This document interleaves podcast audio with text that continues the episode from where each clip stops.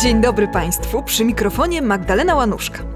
Być może część z Państwa, śledząc mój blog czy inne projekty, wie o tym, że mam kilka miejsc w Europie Środkowej, które są dla mnie domem dopóki jestem na terenach dawnej monarchii austro-węgierskiej, dopóki jestem w miejscu, gdzie pasuje na ścianie wizerunek najjaśniejszego pana cesarza Franciszka Józefa, niech żyje, dopóty jestem u siebie. I jednym z takich moich domów jest Znojmo na Morawach, a w tym Znojmie jest fantastyczna rotunda świętej Katarzyny z przepięknymi romańskimi malowidłami.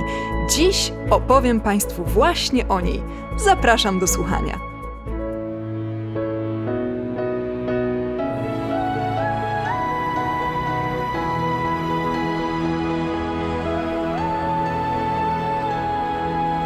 Dziękujemy patronkom i patronom za wsparcie. Dołącz do grona dobroczyńców podcastu Tygodnika Powszechnego w serwisie Patronite. W dzisiejszym odcinku zapraszam Państwa na południowe Morawy, do miasta Znojma, gdzie jest romańska rotunda świętej Katarzyny. Morawy to kraina historyczna, zajmująca wschodnią i południową część dzisiejszej Republiki Czeskiej. I tu w pierwszej połowie IX wieku powstało wczesnośredniowieczne państwo słowiańskie, tak zwane państwo wielkomorawskie, które obejmowało także tereny dziś będące na Słowacji czy w Austrii. Pierwszym historycznym władcą Wielkich Moraw był Mojmir I, założyciel dynastii Mojmirowców, który w 831 roku przyjął chrzest. Zwróćcie Państwo uwagę, to jest ponad 130 lat przed naszym Mieszkiem I. Po śmierci Mojmira na tronie wielkomorawskim zasiadł jego bratanek Rościsław, który postanowił nieco uniezależnić się od wschodniofrankijskiego króla Ludwika II niemieckiego. Ponieważ duchowni obrządku łacińskiego przybyli na Wielkie Morawy głównie z Bawarii, Rościsław wygnał ich, a później zwrócił się do bizantyjskiego cesarza Michała III o pomoc w obsadzeniu wakatów cesarz w 863 roku wysłał na Morawy Cyryla i Metodego. To dzięki ich misji rozkwitła kultura słowiańska na tych ziemiach. Powstał alfabet zwany głagolicą, a lokalni duchowni odprawiali msze w języku słowiańskim. Czesi i Słowacy do dzisiaj mają święto państwowe ku czci świętych Cyryla i Metodego 5 lipca każdego roku. To właśnie z rąk Metodego miał przyjąć chrzest Bożywoj I, pierwszy historyczny władca czeski z dynastii Przemyślidów. Przemyślidzi zasiadali na czeskim tronie do XIV wieku. Można powiedzieć, że byli odpowiednikiem naszych piastów. I tak jak nasi mieli się wywodzić od piasta kołodzieja albo oracza, tak protoplastą Przemyślidów miał być niejaki przemysł oracz, o którym na początku XII wieku napisał w swojej kronice Kosmas z Pragi. Tutaj sięgamy do najstarszych słowiańskich legend. Czesi mają podanie o legendarnym władcy Kroku. Zauważcie Państwo, to imię jest zbliżone do naszego Kraka. I tak jak władzę w Krakowie miała przejąć córka Kraka, Wanda, tak w Czechach tron Kroka odziedziczyła jego córka Libusza.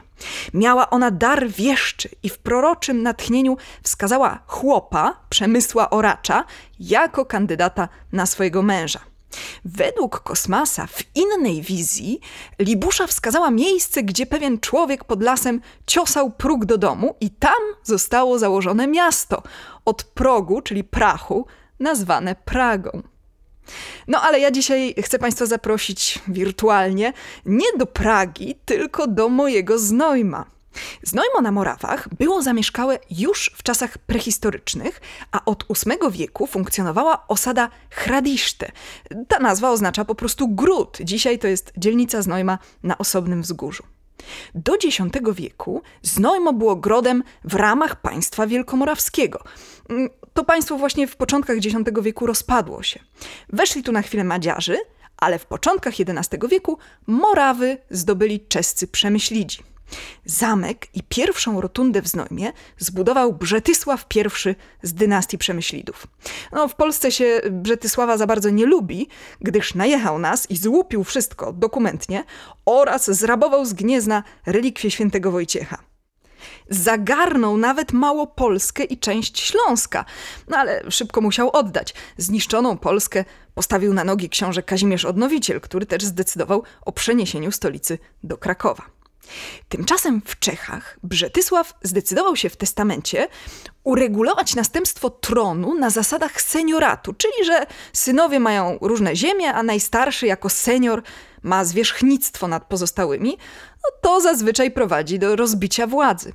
No i faktycznie powstała osobna linia książąt morawskich.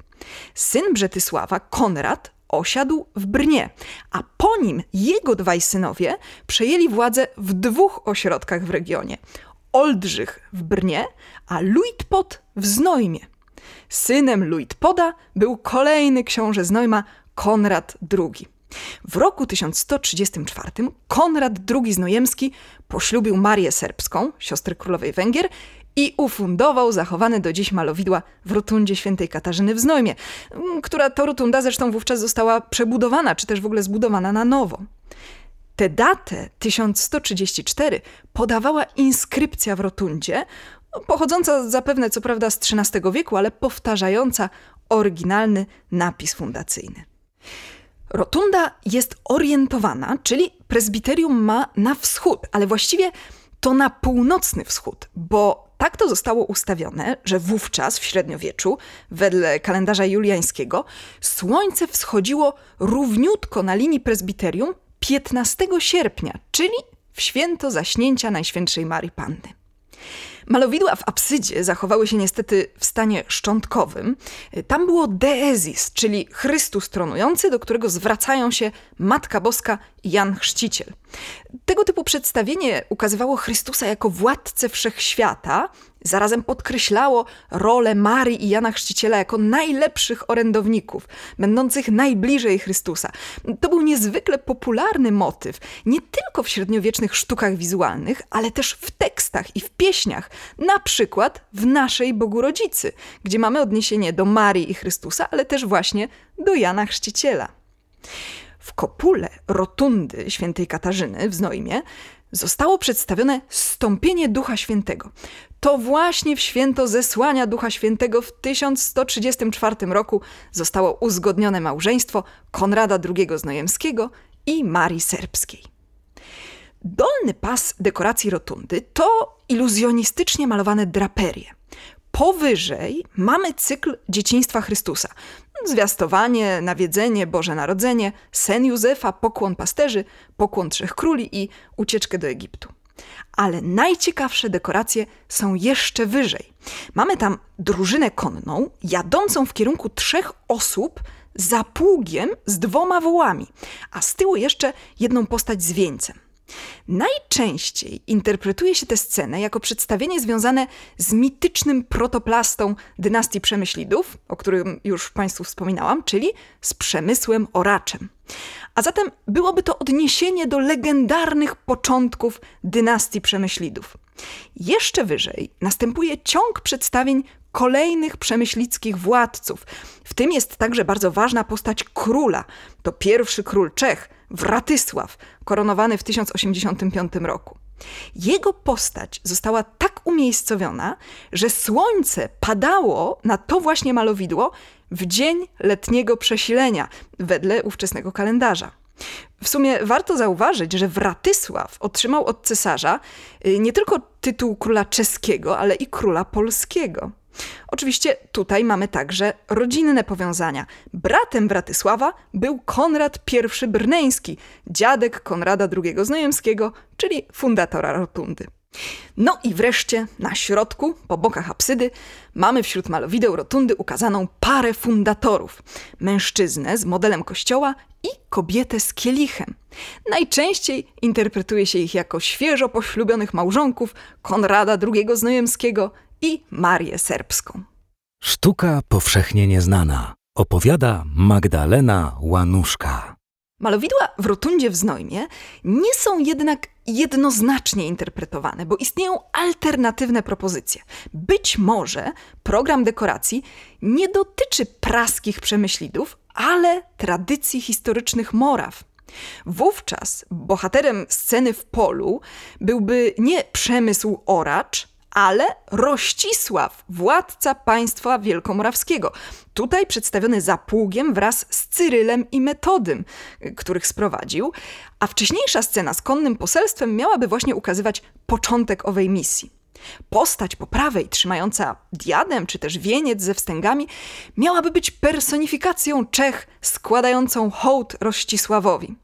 Dalej następowałby zatem poczet władców wielkomorawskich z dynastii Mojmirowców, a także przemyślidzi, ale tylko ci, którzy władali na Morawach. W tej interpretacji, lansowanej w latach 80. przez brneńskiego historyka doktora Jarosława Zasterę, Parą fundatorów byliby Rościsław z małżonką, a trzymane przez nich kościół i kielich odnosiłyby się do sprowadzenia misji Cyryla i Metodego. Cały program dekoracji ukazywałby chwałę Moraw, początki chrześcijaństwa na tych ziemiach oraz wielką rolę kulturową i polityczną państwa wielkomorawskiego. Ta propozycja interpretacji malowideł nie została jednak powszechnie przyjęta. Tak czy inaczej, malowidła w tej rotundzie są fenomenalne i niewątpliwie, mimo że jest to wnętrze sakralne, skupiają się głównie na przekazie politycznym, na gloryfikacji panującej dynastii. A teraz uwaga, przeniesiemy się ze Znojma do Małopolski. Konrad II Znojemski i Maria Serbska mieli kilkoro dzieci, a wśród nich była także córka Helena Znojemska. I ta właśnie Helena została żoną naszego Kazimierza Sprawiedliwego. On był najmłodszym synem Bolesława Krzywoustego, nieuwzględnionym w słynnym testamencie ojca z 1138 roku, którego ostatecznym efektem było rozbicie dzielnicowe. Być może Kazimierz był pogrobowcem, albo urodził się tuż przed śmiercią ojca i nie załapał się do testamentu, y, w którym Bolesław podzielił kraj między swoich synów, ustanawiając najstarszego seniorem. Starszy brat naszego Kazimierza, Henryk Sandomierski, nigdy się jednak nie ożenił i nie doczekał się potomka, czyniąc swoim spadkobiercą właśnie najmłodszego brata. Henryk zginął w 1166 roku w bitwie w czasie wyprawy przeciw Prusom. Kazimierz i jego żona Helena zostali księciem i księżną w Wiślicy, gdzie zapewne też pochowali Henryka. Późniejsze przepychanki między piastami utorowały Kazimierzowi drogę do kolejnych tytułów. Od 1173 roku był księciem sandomierskim, od 1177 księciem krakowskim, a więc seniorem, a od 1186 księciem mazowieckim i kujawskim. Niestety, 5 maja 1194 roku Kazimierz Sprawiedliwy nagle zmarł w czasie biesiady w wieku 56 lat, wychyliwszy jeden kielich. Nie wiadomo w sumie, co się stało. Napił się, stracił przytomność i umarł. Oczywiście były spekulacje, że został otruty, ale być może po prostu miał zawał. W każdym razie Helena została z dwoma małoletnimi synami. Leszkiem, który miał około 10 lat i Konradem, który miał 6 albo 7. Tak się bowiem złożyło, że z siedmiorga dzieci, które Helena urodziła Kazimierzowi Sprawiedliwemu, najstarsza czwórka zmarła jeszcze w dzieciństwie. No i teraz jeden z tych ocalałych, Leszek, miał odziedziczyć Małopolskę, a młodszy Konrad Mazowsze.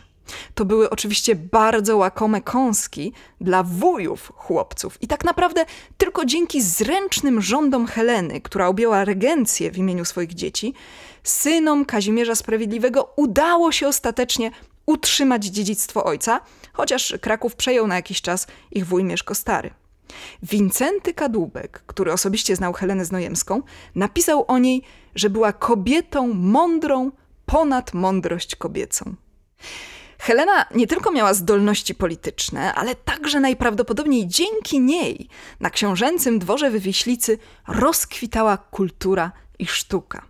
To prawdopodobnie tam i właśnie wtedy powstał nasz rodzimy romans rycerski, a mianowicie historia o Walgierzu i Helgundzie. Otóż Walgierz Wdały był panem w Tyńcu. Rzecz dzieje się w dawnych czasach, jeszcze przed osadzeniem tam benedyktynów. Podczas pobytu na dworze króla Franków Walgierz zakochał się w królewnie Helgundzie, no i chociaż ona miała wyjść za kogoś innego, to on ją uwiódł, śpiewając pod jej oknem. No, kobiety często tracą głowę dla muzyków, co tu dużo mówić. Walgierz i Helgunda uciekli razem, wzięli ślub i osiedli w Tyńcu. Niestety, Walgierz ciągle wyruszał na jakieś wyprawy i zostawiał żonę samą. No, to nie mogło się dobrze skończyć. Pewnego razu znudzona i sfrustrowana Helgunda postanowiła pocieszyć się w ramionach więźnia, którego Walgierz trzymał w lochu. A był to niejaki Wisław Piękny z Wiślicy. Romans wymknął się spod kontroli i ostatecznie Helgunda nie tylko uwolniła Wisława, ale wraz z nim uciekła do Wiślicy.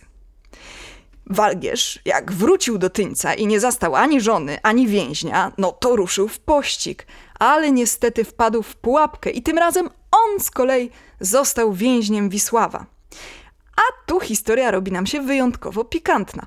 Oto bowiem kochankowie zdecydowali się zakuć Walgierza w komnacie, do której wstawili swoje łoże, aby musiał przyglądać się, co mianowicie jego żona robi z Wisławem. No, coś mi się wydaje, że Helgunda miała jakieś głębsze pretensje do męża. Nie chodziło tylko o to, że zostawiał ją samą w tyńcu.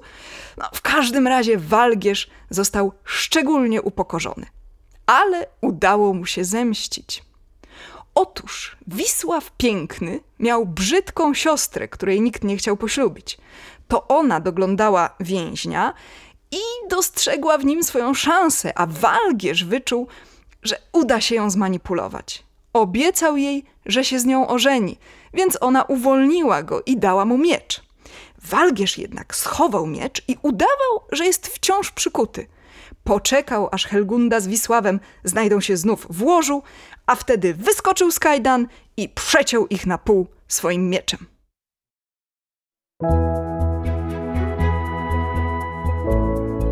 Takie to krwawo-erotyczne historie najprawdopodobniej bawiły księżną Helenę Znojemską w długie zimowe wieczory na zamku w Wiślicy.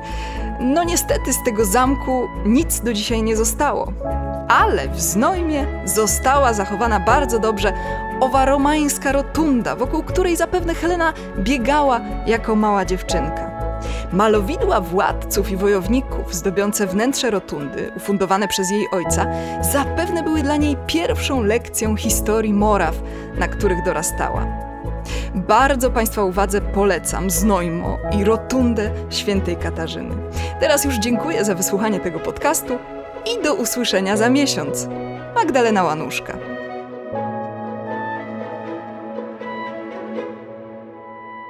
Jeśli słuchają nas Państwo w Spotify albo w Apple Podcast, zasubskrybujcie nasz kanał. Jesteśmy też w Google Podcast i w aplikacji Lekton oraz na www.tygodnikpowszechny.pl/podcast.